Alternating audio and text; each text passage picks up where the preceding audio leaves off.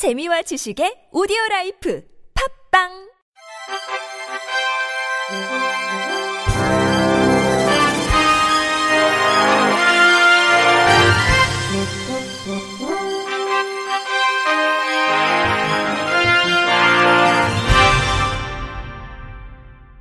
청취자 여러분 안녕하십니까? 3월 1일 수요일 KBRC 뉴스입니다. 서울시는 다음 달 14일까지 자립생활센터 및 장애인 단체에서 업무 역량을 키울 중증장애인 인턴 22명을 모집합니다. 서류 심사와 면접을 거쳐 최종 선발된 인턴은 오는 4월 3일부터 12월까지 근무하게 됩니다. 서울 거주 만 18세 이상 중증장애인이면 누구나 지원 가능하며 이들은 인턴제 운영기관에서 기획 및 회계를 포함한 센터 업무 전반을 지원할 예정입니다.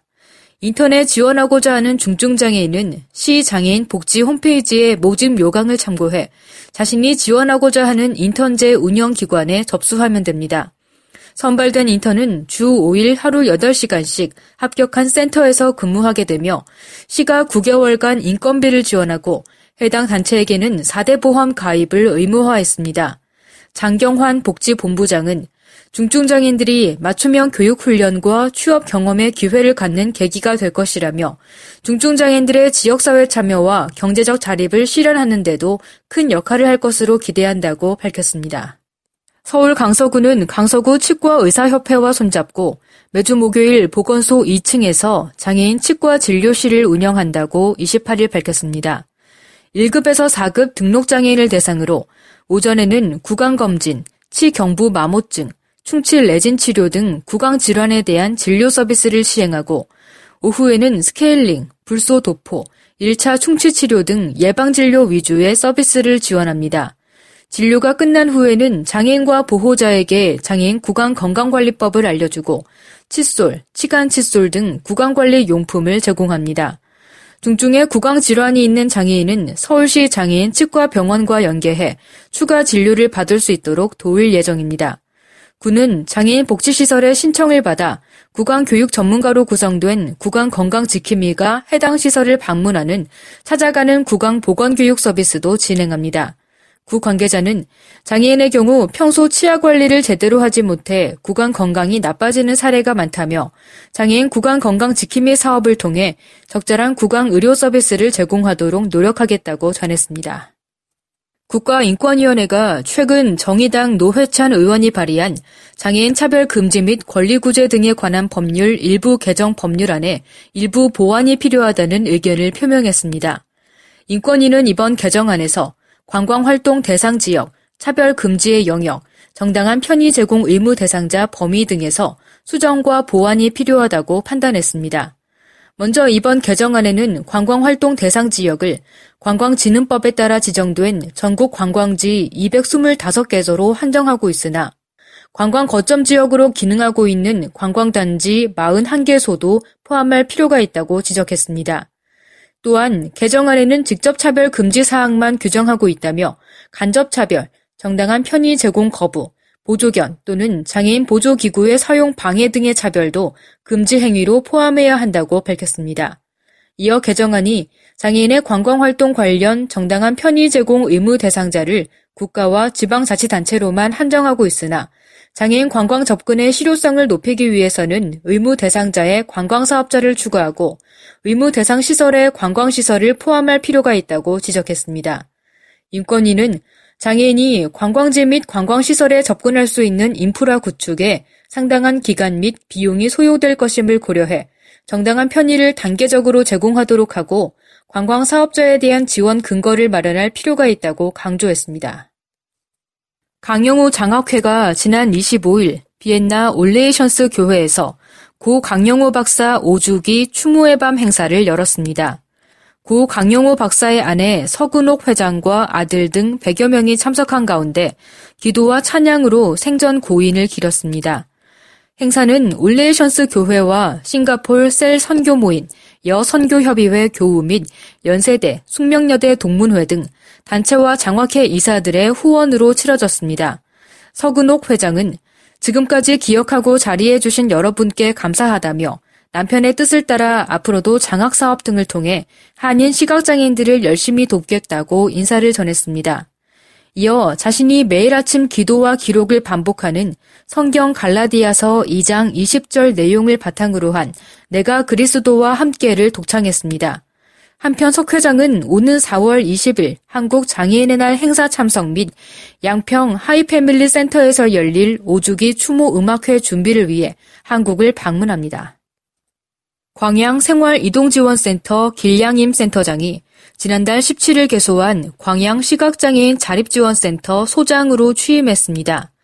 사단법인 한국시각장애인연합회 광양시 지회가 운영하는 센터는 올해 예산으로 9천만 원을 지원받았으며 4명의 직원이 근무하게 됩니다. 센터에서는 건강위생관리 교육, 보행, 점자, 정보화 교육 등 시각장애인들의 특성을 고려한 맞춤형 프로그램을 운영합니다. 또 풍물, 음악 미술 치료 및 재활 스포츠 등의 힐링 프로그램도 마련할 계획입니다. 길 센터장은 갑작스럽게 시력을 상실해 심리적 불안감과 일상생활에 어려움이 있는 장애인들이 많다면서 이들이 장애를 극복하고 자립할 수 있도록 센터를 편안한 보금자리로 만들어 나가겠다고 밝혔습니다. 이어 시각장애인의 일자리 제공을 위해 지자체와 기업들의 노력이 뒷받침돼야 한다고 강조했습니다. 그는 장애인의 자립생활을 지원할 수 있는 다양한 사업과 정책이 필요하다면서 시각장애인들이 사회에 참여할 수 있도록 일자리를 확충해야 한다고 노력을 촉구했습니다. 경기도 장애인 체육회가 생활체육 활성화를 위해 4대 전략과제를 수립 추진합니다. 경기도 장애인 체육회는 지난달 28일 수원 호매실 장애인 종합복지관에서 생활체육 지도자들과 시군 장애인 체육회 실무자들을 대상으로 2017 경기도 장애인 생활체육 사업 설명회를 개최했습니다. 체육회는 도내 장애인 생활체육 기초 환경 구축을 위해 시군 지부 육성, 프로그램 지원, 지역 생활체육대회 개최 지원, 장애인 생활체육 지도자 교육 및 배치 등 4대 전략 과제를 제시했습니다. 또 미설립 시군 지역 장애인 체육회 설립을 독려하기 위해 프로그램 사업비를 편성하고 22개 시군에 74명의 지도자를 배치하는 등 지원을 확대하기로 했습니다. 장호철 도장애인체육회 사무처장은 장애인 생활체육 기초환경 구축을 위해 4가지 주요 과제를 중장기로 추진할 예정이라며 가맹 경기단체를 비롯해 시군 장애인 체육회 실무자 등이 기초환경 구축을 위해 같이 노력하자고 당부했습니다.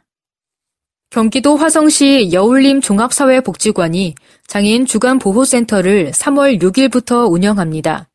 여울림 장애인 주간보호센터는 관내 서부 지역 18세 이상 성인 장애인을 대상으로 사회 적응 훈련, 사회 심리 재활, 체험 및 야외 활동 등 다양한 프로그램을 제공합니다. 이용 시간은 평일 오전 9시부터 오후 6시까지이며 이용료는 식비를 포함해 월 15만 원입니다. 신현주 장애인 복지과장은 장애인 가정의 양육 부담을 줄이고 장애인들이 당당한 사회 구성원으로 나설 수 있도록 다양한 복지 정책과 인프라 구축에 최선을 다할 것이라고 전했습니다. 기타 자세한 사항은 여울림 장애인 주간 보호센터로 문의하면 됩니다. 끝으로 날씨입니다. 내일은 전국에 비 또는 눈이 내린 후 오전 대부분 그치겠습니다. 다만 강원 영동과 경상 동해안은 저녁까지 이어지는 한편 일부 내륙에 낮 동안 빗방울이나 눈이 날리는 곳이 있겠습니다. 내일 아침까지 평년보다 기온이 조금 높겠으나 낮부터는 찬 공기가 남하하면서 기온이 차차 떨어지고 체감 온도는 더욱 낮아 춥겠습니다. 내일 아침 최저 기온은 영하 2도에서 영상 7도, 낮 최고 기온은 4도에서 12도가 되겠습니다. 바다의 물결은 서해 앞바다 1.5m에서 4m, 남해 앞바다 1m에서 3m, 동해 앞바다 0.5m에서 4m로 일겠습니다. 이상으로 3월 1일 수요일 KBRC 뉴스를 마칩니다. 지금까지 제작의 안재영, 진행의 홍옥희였습니다. 곧이어 장가영의 클래식 산책이 방송됩니다. 고맙습니다. KBRC